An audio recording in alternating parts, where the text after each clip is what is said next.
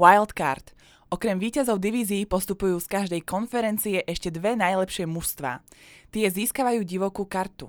Hrajú už vo Wildcard týždni a celé playoff musia hrať na ihriskách súpera. Počúvate americký futbal s Vladom Kurekom.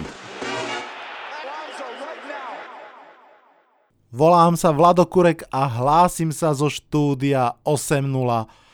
Prvé kolo playoff Wildcard máme za sebou, boli to 4 veľmi zaujímavé, povedzme si rovno aj divoké zápasy, o každom z nich si povieme niečo, kým sa však dostaneme k jednotlivým zápasom, prvý vstup bude patriť téme, čo vyhráva playoff. Viacerí z vás ste možno zaregistrovali, že pred Wildcard som na tak určite SK napísal článok, kde som sa zamyslel nad tým, čo vyhráva playoff NFL. Ak nie, odporúčam, pretože sa k tomu článku a k tej téme budem ešte vrácať vlastne po každom playoff kole. Stručne, obvyklí podozriví pri diskusii, čo je najdôležitejšie v playoff sú quarterback, obrana, ofenzívna línia, skill playery v útoku, špeciálne týmy a trénery. Najčastejšie sa samozrejme hovorí, že rozhodujúca je obrana. Poznáte to, útok predáva pernamentky, obrana vyhráva tituly. Je to však naozaj tak? Nepochybujem o tom, že obrana je veľmi dôležitá, to je jasné. Dá sa povedať, že bez dobrej obrany sa ten titul vlastne asi ani nedá vyhrať.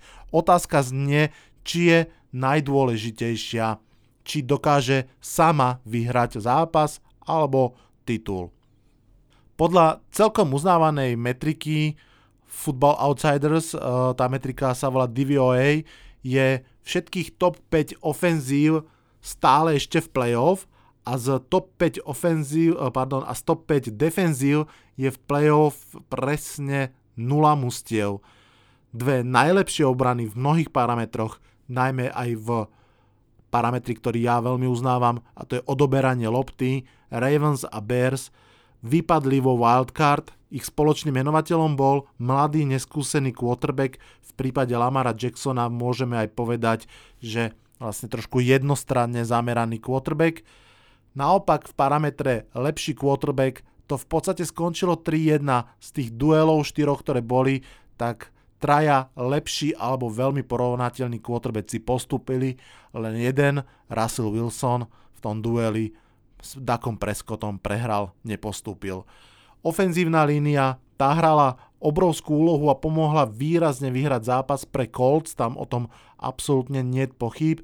Takisto bola veľmi dôležitá v zápase a pri víťazstve Cowboys a myslím, že do slušnej miery aj pre Chargers.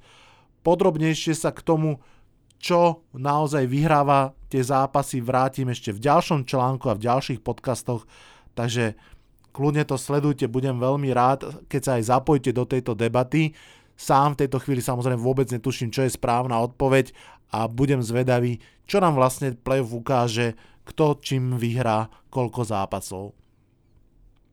Druhá poznámka sa týka primárne zápasu Chargers Ravens, ale myslím si, že nielen toho zápasu, totižto Myslím si, že opäť sa ukázalo, ako zaujímavý a komplexný americký futbal a do akej veľkej miery rozhoduje v ňom práve teoretická príprava, študovanie filmu, gameplan. Ravens posledných, myslím, 6 týždňov vyslovene, že valcovali ligu svojim neobvyklým útočným prejavom, naozaj nielen, že neobvyklým v tomto roku, ale historicky neobvyklým, tak obrovské percento behových útokov a kvalitných behových útokov liga nevidela. Prevalcovali všetkých superov, ktorých stretli v základnej časti, v podstate prevalcovali aj Chargers, myslím, že pred 14 dňami, lenže odveta dopadla úplne naopak. Gus Bradley, ktorý síce ako head coach, myslím, Jaguars bol nie veľmi dobrý, si teraz ako defenzívny koordinátor urobil svoju robotu veľmi, veľmi dobre.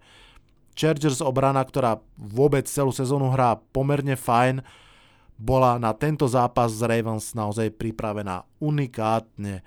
Jednak ich obávaný pazraž Gordon Bossa hral výborne, hral často dokonca nie zo svojich prirodzených pozícií defenzívnych endov, ale hrali ako defenzívni teklovia, presovali zo stredu a, a tým vlastne vytvárali úplne iný tlak na gardov, ale to, čo je naozaj špecifické a o čom určite hovorí veľká časť ligy v tejto chvíli je, že Chargers vynechali z toho zápasu jednoducho linebackerov. V podstate pri všetkých defenzívnych snapoch Chargers z výnikov jedného mali na ihrisku 7, áno, dobre počujete, 7 hráčov secondary. Štyroch cornerov často a troch safeties, tam sa to menilo, ale proste nemali na ihrisku linebackerov, ale mali na ihrisku secondary hráčov. Prečo? Ako? Jednoducho vymenili v úvodzovkách veľkých a nemotorných linebackerov, ktorí prirodzene práve svojou veľkosťou a silou majú zastavovať behy za možno subtilnejších, ale výrazne rýchlejších hráčov a vlastne celú tú obranu prebudovali tak, že sa rozhodli, že nebudú silou zastavovať tie unikátne behy Ravens, ale že ich budú zastavovať rýchlosťou. V podstate skôr zareagovať, postavili to na naozaj atletickosti, schopnosti rýchlo reagovať, rýchlo zaplniť tie správne gapy, ktoré vznikajú a nedovoliť vlastne tým behom, aby sa rozbehli, ale aby ich ničili či už priamo play action, RPO alebo, alebo behy už v zárodku.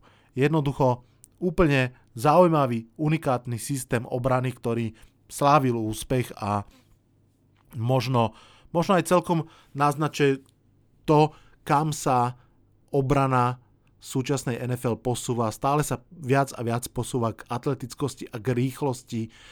Ja keď si spomeniem, čo predvádzala obrana Atlanty Falcons pred uh, v podstate už dvoma rokmi, keď sa dostali až do, play, do play-off a do finále, tak to, čo ich zdobilo, bolo práve tiež to, že boli veľmi rýchlou a flexibilnou obranou. Podobne Jacksonville Jaguars boli vždy, že rýchli atletickí hráči, Miles Jack, Jalen Ramsey a tak ďalej. Takže tá rýchlosť sa stáva naozaj veľmi dôležitá. No a teraz už k samotným zápasom. Sobota patrila veľkolepému štátu Texas, pretože v ňom sa práve hrali obidva prvé wildcard zápasy. Tým prvým bol Colts Texans 21-7. Na tento zápas som sa veľmi tešil a hoci nebol zlý a hoci dopadol tak, ako som čakal, teda výhrou Colts, tak predsa len musím povedať, že som dúfal, že to bude lepší zápas, alebo teda ešte lepší zápas. Colts však jednoducho prehrali Texans na celej čiare, v podstate vo všetkých smeroch keď sa pozriem do poznámok zo zápasu, ktoré som si písal, tak tam vidím takéto vetičky. Ako prvý na loptu išli Colts a podarilo sa im prekonať úvodné obštrukcie, potom dlhá lopta na T.Y. Hiltona a touchdown Erika Ebrona. Ďalšia poznámka. Texan sa snaží odpovedať agresívne a kreatívne. Dlhá bomba na Newka Hopkinsa. Neúspešná potom dozdávka do backfieldu, ale sú tria von. A ďalšia poznámka tretie dávny na úvod veľký rozdiel, druhý, down Colts, uh, druhý drive Colts opäť prvý a uh, tretí down prekonaný vlastnými silami, druhý, tretí down prekonaný offsideom obrany, pekne metodicky dopredu, Mac druhý touchdown. No a to si myslím, že aj celkom stačí, alebo ešte jednu poznámku tu vidím, Texans opäť agresívne, snaha o veľkú hru, nakoniec skončili v polovici hryska 4 a 4, výsledok interception. To už určite stačí z poznámok, aby bolo jasné, ako ten zápas fungoval. Jednoducho Colts boli o mnoho metodickejší, o mnoho viac si verili pri jednotlivých hrách. Mali len, že play calling a pokoji sa posúvali ďalej. Bodaj by nie v pokoji, keď mali všetky tri dôležité veci pre útok. Mali dizajnera hier, hlavný coach Frank Reich opäť ukazuje, že fakt bol výborným kaufom a naozaj to, čo urobil pre Eagles pred rokom teraz robí pre Colts. Majú elitného quarterbacka, Andrew Luck je opäť zdravý, hrá výborne a majú fantastickú ofenzívnu líniu, ktorá dáva kopu času na rozohranie quarterbackovi a vyrába diery pre Meka a spol na behy. Jednoducho Colts po celý čas vyzerali ako fungujúci tým, zatiaľ čo Houston Texans vyzerali ako skupinka elitných hráčov, ktorí sa skôr snažia to strhnú na svoju stranu one-to-one výhrou ako nejakým súvislým playcallingom. Preto tie hop alebo trop bomby na Hopkinsa, ktoré Ako náhle nevyšli, tak stávali ofenzívu do veľmi nepriaznivých druhých a tretích dlhých downov a snažiť sa získať 5-6 yardov proti obrane vedenej Dariusom Leonardom je jednoducho veľmi ťažké. Keď už sme pri tých individualitách Texans, bol to práve JJ Watt, ktorý vrátil nádej Houstonu, keď typol loptu a spôsobil interception. Tam som si hovoril, OK, že toto možno, že bude ten turning point, pretože v tej chvíli už vlastne Colts boli v red zone a hrozilo, že to bude 21-0, lenže uh, Houston s tou loptou v útoku vôbec sa nevedel posunúť ďalej. Treba povedať, že Watson hral jeden zo svojich fakt, že horších zápasov, Colts to jednoducho ubránili, vrátili sa na loptu úplne v pokoji, ten tretí touchdown predsa len dali a bol to zase tých, teda už tých 21-0. V podstate až v 10. minúte 3. štvrtiny prvýkrát poslala obrana Texans útok Colts dole naozaj bez toho, aby, aby nejakým spôsobom výrazne pohrozil a to už bolo všetko trošku dané. Behy v tej chvíli boli 143 ku 72 nabehané jardy a to teda, prosím pekne, je duel tých istých dvoch mustiev, ktoré sa už raz stretli, bol to tak v prvej tretine sezóny a vtedy Colts vôbec nevedeli behať cez Texans ten zápas vyhrali tiež, ale práve zmenou play callingu, keď po prvej štvrtine úplne zabudli na behy a, a iba hádzali. Teraz to ani nemuseli urobiť, pretože sa im úplne v pohode darilo behať. Myslím si, že práve v tom čase niekedy šta- uh, televízia uh, americká hodila na obrazovku štatistiku, pripomenula, že Houston je v situácii, keď prehráva o 3 touchdowny, má skore jednu výhru, 54 prehier a znie to hrozivo, ale tak myslím si, že asi väčšina mustiev nemá dobrú celkovú štatistiku v situácii, keď prehráva o 3 touchdowny. A tak mužstvo, ktoré vlastne takto pred rokom draftovalo zo 6. miesta a patrilo teda medzi 6 najhorších, postupilo medzi 8 najlepších v lige. Bude sa to myslím, že ešte miliónkrát analyzovať, prečo sa to stalo, ako sa to stalo. Colts budú veľkou inšpiráciou pre, pre mnoho tímov ale myslím, že tie hlavné ingrediencie, ingrediencie pardon, sú jasné. Fantastický draft uh, generálneho manažera Ballarda, ktorý v prvých dvoch kolách draftu našiel hráčov, ktorí sa okamžite zaradili do All Pro celej ligy, teda ako najlepší na svojej pozícii, to je fakt, že wow. A zvyšok toho draftu tiež veľmi, veľmi kvalitný. Výsledkom toho draftu je aktuálne najlepšia ofenzívna línia ligy, ktorá povolila najmenej sekov a tlakov na quarterbacka v lige. No a samozrejme zdravý uh, franchise quarterback Andrew Luck. Ten skomplentoval v tomto zápase 19 z 32 prihrávok pre 222 yardov, 2 touchdowny a jednu interception. Tak ako som hovoril, na rozdiel od prvého zájomného zápasu, keď to bolo iba na jeho pleciach a musel hádzať, tentokrát Texans nevedeli zastaviť behy Colts a, a Colts dominovali jednoducho vo všetkých sférach a bola to asi, že najzaslúženejšia a najjednoznačnejšia výhra Wildcard weekendu. Seahawks Cowboys 22-24 Druhý zápas v štáte Texas sa očakával ako defenzívna bitka dvoch mustiev, ktoré dobre behajú a presne to sme aj videli. Dobré tri štvrtiny zápasu to bol veľmi vyrovnaný boj, ktorý sa rozhodoval prevažne v trenčís, to znamená pri tých stretoch ofenzívnych a defenzívnych línií. A ono, hoci bol ako keby vyrovnaný, ono bol viac vyrovnaný čo sa týka skóre, ako čo sa týka prejavu, pretože hoci obidve strany obrany hrali fakt, že slušne, špeciálne pri Seahawks som bol milo prekvapený, ako ich front seven sa snažila, KJ Wright bol, mám pocit, že úplne všade, tak jednoducho nevedeli tak efektívne zastavovať tie Eliotové behy a ten prejav Dallaskej ofenzívy bol predsa len lepší a aj keď ho Seattle držal, tak tá, tá, to získavanie pozície, to získavanie území postupne ako keby nakláňalo misky váh v prospech Cowboys, pre porovnanie, Seahawks získali svoj prvý down až v 6. minúte druhej štvrtiny, vtedy sa aj vlastne trošku výsledkov dotiahli na, na supera. Prvýkrát sa lámal chlieb v závere polčasu, najskôr vlastne 2,5 minúty pred polčasom mal Luckett fantastický catch, ktorý umožnil Seahawks ísť konečne do vedenia.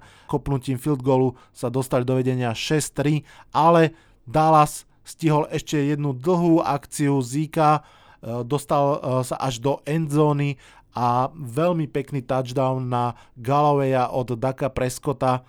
Veľmi rýchla odpoveď, ináč taká zaujímavosť, ak ste to videli, ste si možno všimli, že Dak Prescott išiel úplne dve rovnaké akcie po sebe, keď prvýkrát v podstate on zle hodil na, na toho Gallowaya, tak si natoľko veril, že to je v tej chvíli správna, správna akcia, že ju uh, ako cez kopírák zopakovali, len to hodil ešte lepšie a naozaj Griffin bol v tej coverage bez šance a bolo to zrazu 6-10 pre, pre Cowboys. No ale Russell Wilson mal ešte 30 sekúnd k dispozícii a dokázal sa posunúť až na polovicu iriska, ale jeho kicker ten dlhý kop nepremenil a navyše sa pri tom kope zranil a to si myslím, že bolo celkom ako keby uh, signifikantné pre celý ten zápas, že aj keď, aj keď uh, Seahawks sa dostali horko ťažko do nejakej situácie, Dallas vedel o mnoho jednoduchšie, o mnoho rýchlejšie zakontrovať a naozaj aj e, zranenie toho, toho kikera sa ukázalo byť v ďalšom zápase ako naozaj problematická záležitosť. Ten druhý polčas síce odštartoval veľký catch Baldwina pri štvrtom a teda to bol štvrtý down a 4 yardy. Tam už bolo vidieť, že, že Seahawks nechcú riskovať tie kopy a že sa snažia hrať, čo sa dá. Ale ono aj to bolo celkom možno správne hrať to agresívne, pretože bolo vidieť, že cez tú obranu sa nevedia presadiť a ak, to, ak tam bola nejaká náznak šance, že ísť ďalej, tak bolo správne ísť si, ísť si pre tie jardy. Takže ono, síce sa na tom napracovali, Carroll sa v podstate celý zápas veľmi tvrdohlavo držal toho receptu zo základnej hracej časti, veľa, veľa behov, málo hádzania Russella Wilsona aj ten drive tak vlastne dopadol, o ktorom hovorím. Russell Wilson nakoniec si sám zabehol pre touchdown, agresívne, pekne, dobrý play calling, išli do two-point conversion, aby odskočili úspešne, boli 14-10 a opäť sa zopakovalo to, čo z konca polčasu Dallas odpovedal veľmi rýchlo. Uh, najskôr Emery Cooper získal dobrú pozíciu predtým, potom Zeke Elliott zabehol ten touchdown a zrazu opäť bolo 14-7 a tam už sa začala trošku mm, prejavovať tá preváha uh, Seattle a najmä to, že, že jednoducho Seahawks, uh, teda Seattle, pardon, Cowboys a Dallasu a to, že Seattle sa ako keby neodvážil uh, povoliť tie oprate a začať trochu viac hádzať, hoci všetky štatistiky, ktoré si k tomu pozrete, ukazujú, že ja mám pocit, že, že uh, dve tretiny prvých uh, downov Seattle bežal a získal z tých prvých dávnov o mnoho, o mnoho menej yardov ako z tej jednej tretiny prvých dávnov, ktoré hádzal. Tam mal, myslím, že Wilson v priemere 10 yardov na, na hod. Jednoducho ale Seahawks zostali verní tomu, čo ich posunulo do, do playoff a v tom playoff sa im to žiaľ stalo trošku osudnými, pretože začali neskoro hádzať a jednoducho už nevedeli odpovedať na ten tlak Dallasu. A tak Prvým víťazom tohto zápasu je Doug Prescott, quarterback, ktorý určite do toho zápasu išiel s množstvom kritiky, že nie je tým, kým sa zdal byť pred dvoma rokmi a že teda Russell Wilson je výrazne lepší, ale treba povedať, že po tom, čo 17. kole vytiahol ten zázračný hod na Beasleyho v poslednej sekunde zápasu proti Giants, tak eh, naozaj aj teraz ukázal, že dokáže vystupňovať ten svoj výkon dokáže hrať veľmi fyzicky a motivovať to mužstvo a ten jeho celozápasový výkon bol úplne OK. 22 kompletných prihrávok z 33, 236 yardov, jeden touchdown hodený, jeden zabehnutý, jedna interception. Druhým víťazom tohto zápasu sú skill playery Cowboy, Zig Elliott 137 yardov, jeden touchdown, Amari Cooper tiež cez 100 yardov nachytených. To boli naozaj rozdieloví hráči, ktorých ktorých uh, možno Seahawks aj trochu majú, ale nevedeli ich tak jednoducho zapojiť, pretože Seahawks online jednoducho nebola schopná tak podporovať behy, tú identitu týmu. Z 12 útokov Seahawks 6 skončilo triavon, iba 2 tretie dávny premenené a iba 25 minút držania lopty oproti 35 minútam supera. To sú štatistiky, ktoré vlastne potvrdzujú to, že Seahawks prehrali a prehrali asi zaslúžene. Takže do nášho prieskumu si zapisujem, vyhrala lepšia obrana, vyhrala lepšia ofenzívna línia, prehral lepší quarterback.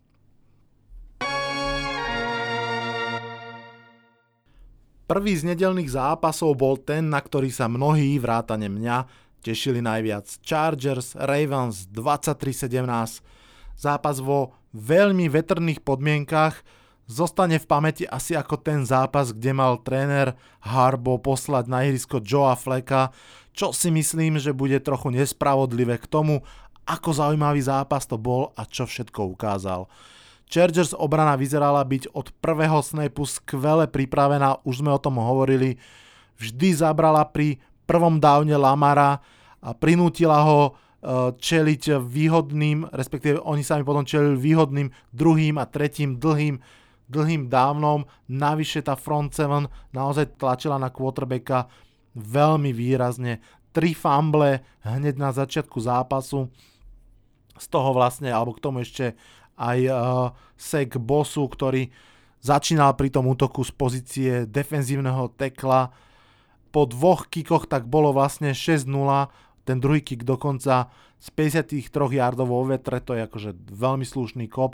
Keby bolo 14-0, tak si myslím, že zápas už vyzerá byť úplne jasný na začiatku, pretože tak ako sme hovorili už aj v minulom podcaste, základný možný scenár pre Chargers naozaj bol to dostať sa rýchlo do nejakého zaujímavého vedenia a potom prinútiť Lamara Jacksona prestať behať, začať hádzať.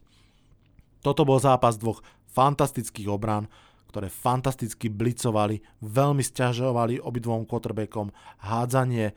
Elitný wide receiver Chargers Keenan Allen si počkal na prvú loptu, tuším až do tretieho alebo štvrtého driveu svojho mústva, ale fakt prišla v situácii, keď ho veľmi potrebovali priklincovaní k vlastnej endzóne, uh, sa dokázali dostať uh, na lepšiu pozíciu.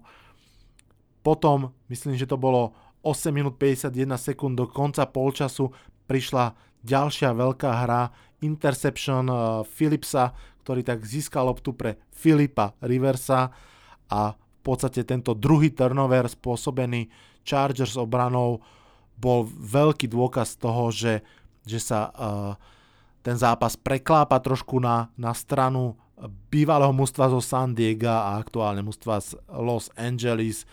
Chargers sa po interception dostali tretíkrát na polovicu súpera a v podstate tretím kikom zvýšili na 9-0. Fun fact, to bolo vlastne vôbec prvýkrát, kedy sa Lamar Jackson vo svojej kariére dostal do situácie, že prehrával o viac ako jednu hru. V druhom polčase sa čakalo, či nastúpi Flako, či bude Lamar hrať lepšie a čo, sa, čo vlastne urobia, aký adjustment urobia tréneri.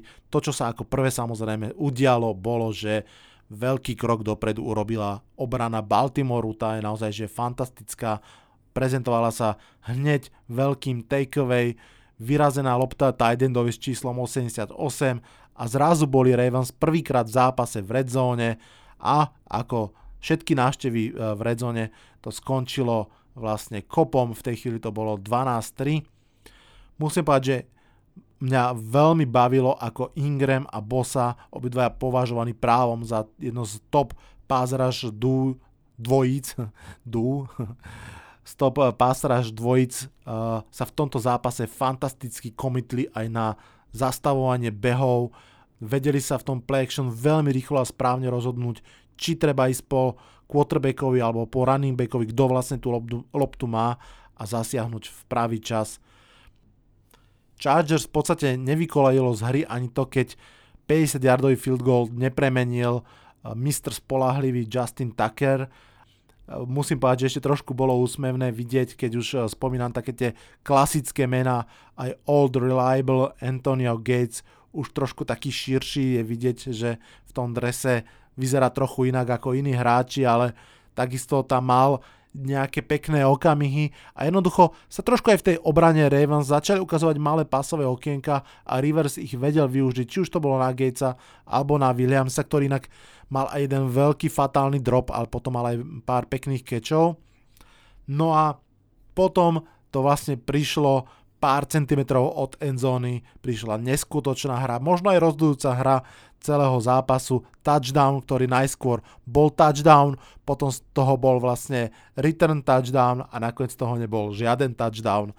Uh, určite, ak ste to videli, si pamätáte na tú situáciu, Gordon padol do endzóny s loptou, ale vlastne sa ukázalo, že tu, teda respektíve tú loptu stratil a obrana ju vrátila do touchdownu, ale nakoniec sa ukázalo, že bol v podstate down by kontakt asi 1 yard pred endzónou, za čo mohli byť v tej chvíli Chargers šťastní, že to tak dopadlo.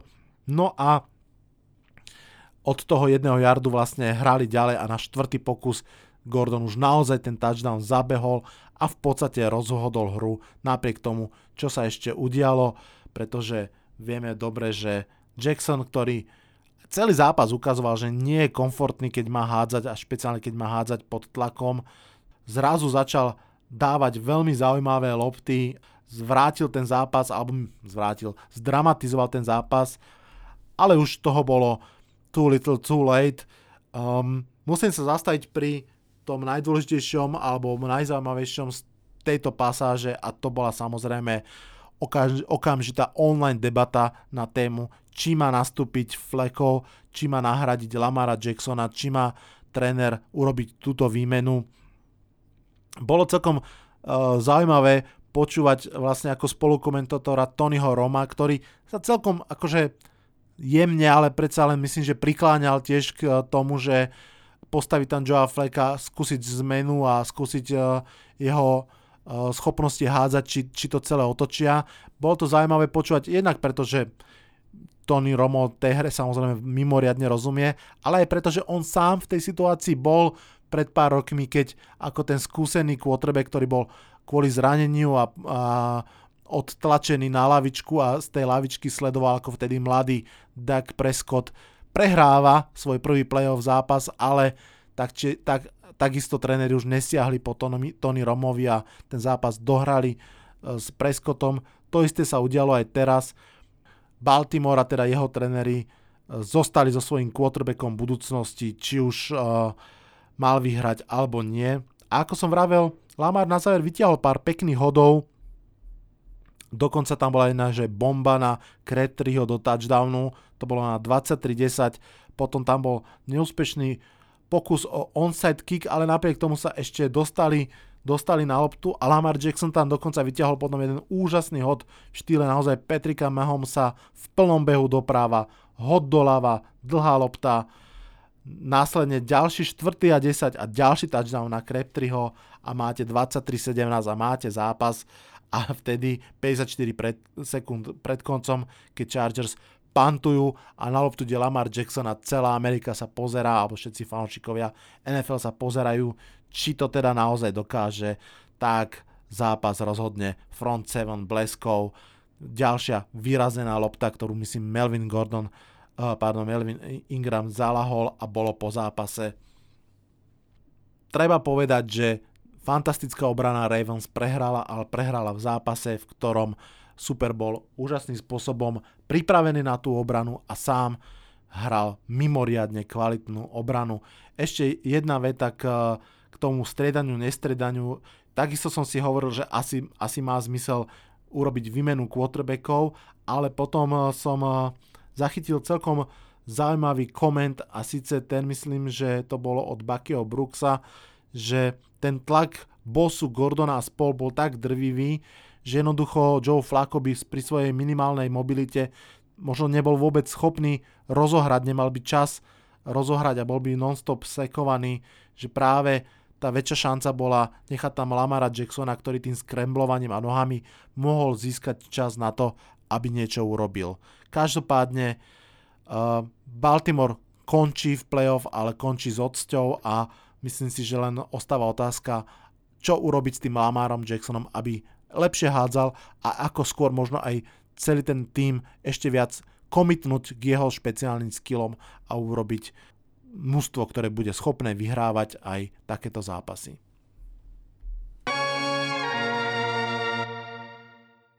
A tým sa dostávame k nedelnému nočnému zápasu Eagles Bears 16-15. Je to zápas dvoch trénerov, Pedersona a Nagyho, ktorí sú mimochodom dobrí kamaráti, ktorí pracovali spolu dlho najskôr vo Filadelfii, potom v Kansas City Chiefs, v obidvoch prípadoch pod Andy Reidom sú to teda tréneri, ktorí zišli z tohto coaching tree, ako sa hovorí, a iba potvrdzujú, že Andy Reid je nielen skvelý tréner, ale aj skvelý učiteľ nových trénerov, tá ich spoločná história vôbec nie je krátka, v podstate od roku 2009 do roku 2015 tvorili spolu coaching stav a teraz sa stretli proti sebe a rovno v playoff zápase. Treba povedať, že vo veľmi vyrovnanom playoff zápase, ktorý skončil nakoniec pokusom o field goal, Cody Parker, ex-Eagles, aby to bolo ešte krajšie zamotané, teraz Bears najskôr suverénne dal, ale keďže tréner Pederson si zavolal timeout, tak musel kopať ešte raz a trafil iba do tyče. Pár centimetrov rozhodlo o výsledku tohto zápasu. Poďme však pekne od začiatku. Chicago Bears si posledné týždne užívalo veľký, veľký hype, čiastočne zaslúžený vďaka svojej výbornej obrane, ale zároveň podľa mňa aj taký trošku prehliadajúci, že k tej obrane veľmi chýba nejaká ďalšia špeciálna zložka, Nagy sa ukazuje ako výborný hlavný tréner, o tom nie pochyb, ale žiaľ ani Howardové a Kohenové behy a už vôbec nie Trubiského passing game neboli a nie sú ešte na tak elitnej úrovni, ako je to potrebné v playoff. Za všetko možno postreh z prvého polčasu, respektíve z prelomu prvej a druhej štvrtiny, Tedy obrana a special team Bears dvakrát pripravili veľmi dobrú pozíciu pre svoj útok, najskôr tým, že priklincovali Filadelfiu na vlastnú endzónu a prinútili ich odkopnúť, potom dokonca tým, že získali interception, ale pri oboch veľkých momentoch išiel Trubiského útok. Tria von a nedokázal tak eh, skasírovať to do nejakého bodového zisku.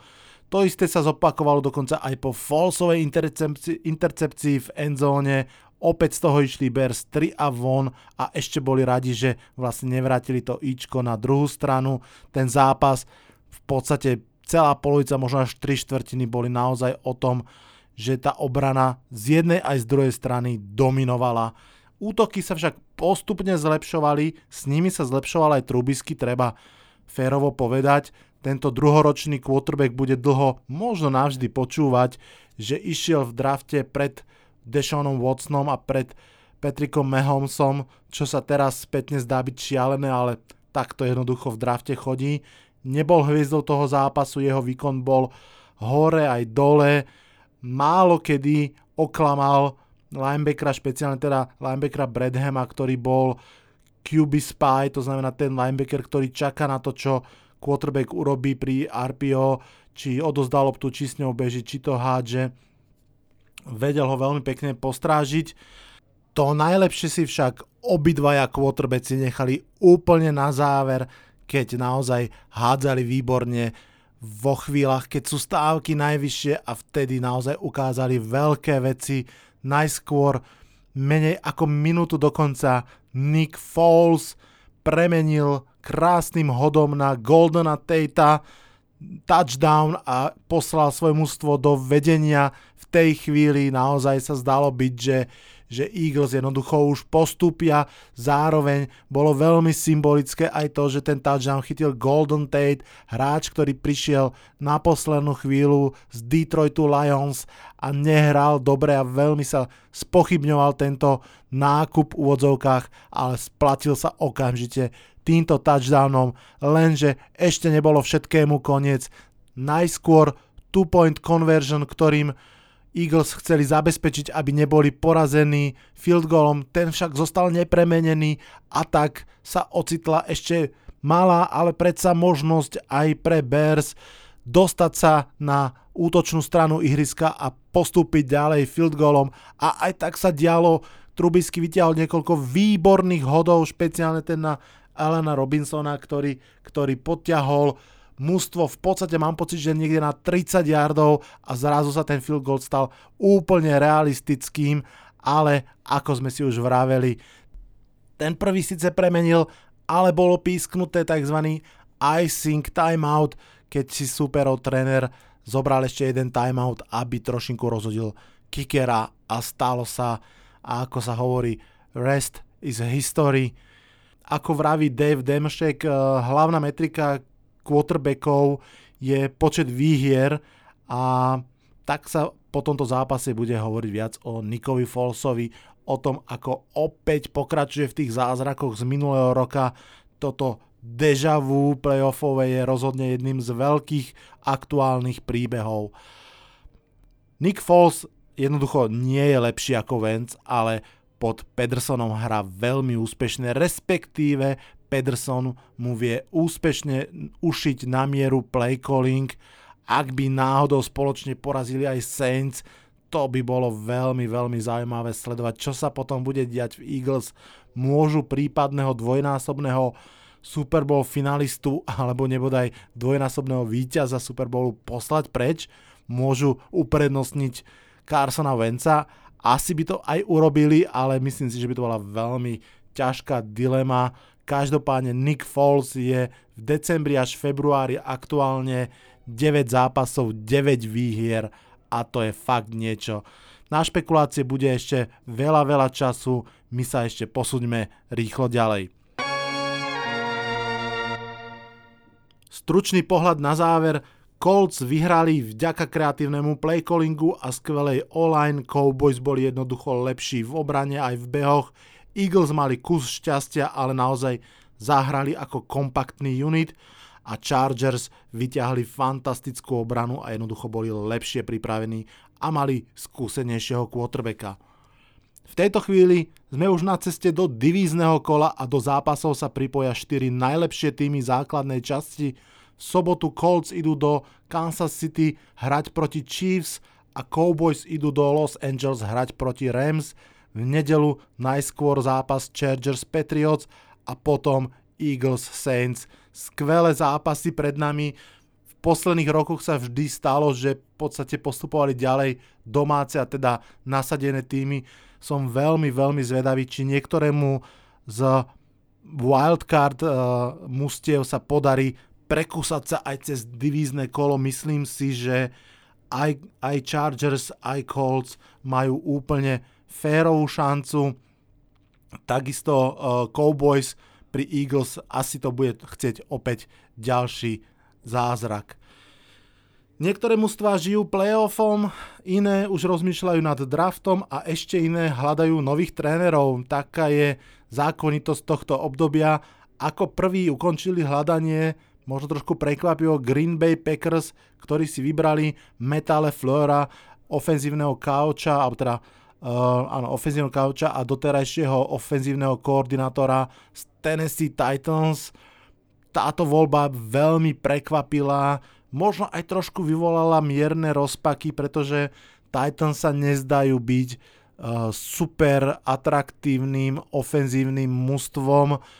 Trošku je vidieť to, že v tom životopise Metale Flora zavážilo to, že je bývalý spolupracovník Kyla Shanahana a bývalý spolupracovník Shona McVeya a ako keby uh, tá aura týchto mladých kreatívnych playcallerov mu jednoducho pomohla. Každopádne uvidíme, čo uh, on a skúsený Aaron Rodgers spolu vymyslia. Cardinals ako druhý našli svojho trénera, stiahli z univerzity USC, pomerne prestížnej univerzity, Kingsburyho, ktorý sa stáva ich novým koučom. Takisto to, nad čím uvažovali jednoznačne, je rozvoj ich mladého quarterbacka. Tampa Bay Buccaneers išla opačným smerom a povolala naspäť z dôchodku Brusa Ariansa, bývalého trénera práve Cardinals. No a ešte jedna uh, zaujímavosť, uh, Atlanta Falcons si práve bývalého trenera uh, Tampa Bay Buccaneers Dicka Coetra vybrala ako svojho ofenzívneho koordinátora. Vieme, že defenzívneho koordinátora ani nehľadajú, že, že hlavný tréner sa rozhodol, že bude zároveň trénovať aj obranu. Takže v podstate, kto ešte hľadá, sú Cleveland Browns. Tí sa rozhodujú medzi svojim dočasným ofenzívnym koordinátorom, teraz mi vypadlo jeho meno, a populárnym ofenzívnym koordinátorom Vikings Stefanovským. No a takisto je zaujímavé, že Josh McDaniels, v podstate najväčšie meno tohto prestupového obdobia, zostáva v Patriots. Zdá sa, že keď minulý rok sa rozhodol neodísť do Colts, tak asi vidí naozaj svoju budúcnosť eh, práve v Patriots. A Jets takisto ešte nemajú trénera, tam sa predpokladá, že by, nám, že by ním mal byť Mike McCarthy, ten už aj myslím, že vyhlásil, že nikam inám ani neplánuje ísť, že buď do Jets, ale, do Jets alebo nikde. Uvidíme. Mne sa celkom páči, že, že Browns ešte hľadajú, ešte rozmýšľajú. Celkovo treba povedať, že obrovským spôsobom funguje to, čo Kyle Shanahan a špeciálne Sean McVay v tejto lige urobili. Je obrovský ťah po mladých ofenzívnych mysliach. Do jednej strany to aj chápem, pretože pokiaľ máte skvelého playcallera, ktorý je asistentom trénera, teda ofenzívnym koordinátorom, tak proste jednoducho riskujete, že po sezóne po dvoch vám odíde niekam. To znamená, že ak chcete mať uh, trvalý play calling kvalitný, tak potrebujete mať toho človeka na head coach pozícii. Uvidíme, či nespravili priveľký risk tieto mužstva, keď zobrali naozaj týchto mladých ľudí pomerne aj veľkými skokmi v podstate spomínaný Stefanovský začínal túto sezónu ešte stále ako quarterback coach, v závere sezóny sa stal ofenzívnym koordinátorom a teraz možno bude už rovno head coachom. Predsa len práca head coacha je o mnoho viac ako dizajnovať hry. My ako fanúšikovia Giants máme s tým veľmi silné a neblahé skúsenosti, keď Ben McAdoo naozaj nevedel odtrhnúť oči od svojho play calling sheetu a v podstate nevidel, čo sa v tom ústve iné deje a vôbec to nebolo dobré. Super Bowl je už iba 4 týždne vzdialený, užíme si zvyšné zápasy, kým sa dá, stále platí, že tie najlepšie sú pred nami, teším sa, ako budú prebiehať, teším sa, že sa o nich znova porozprávame. Teraz sa odhlasujem z tohto podcastu. Čaute, čaute.